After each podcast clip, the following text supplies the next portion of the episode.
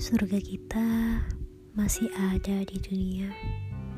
Mungkin kita nggak akan sesedih ini ya.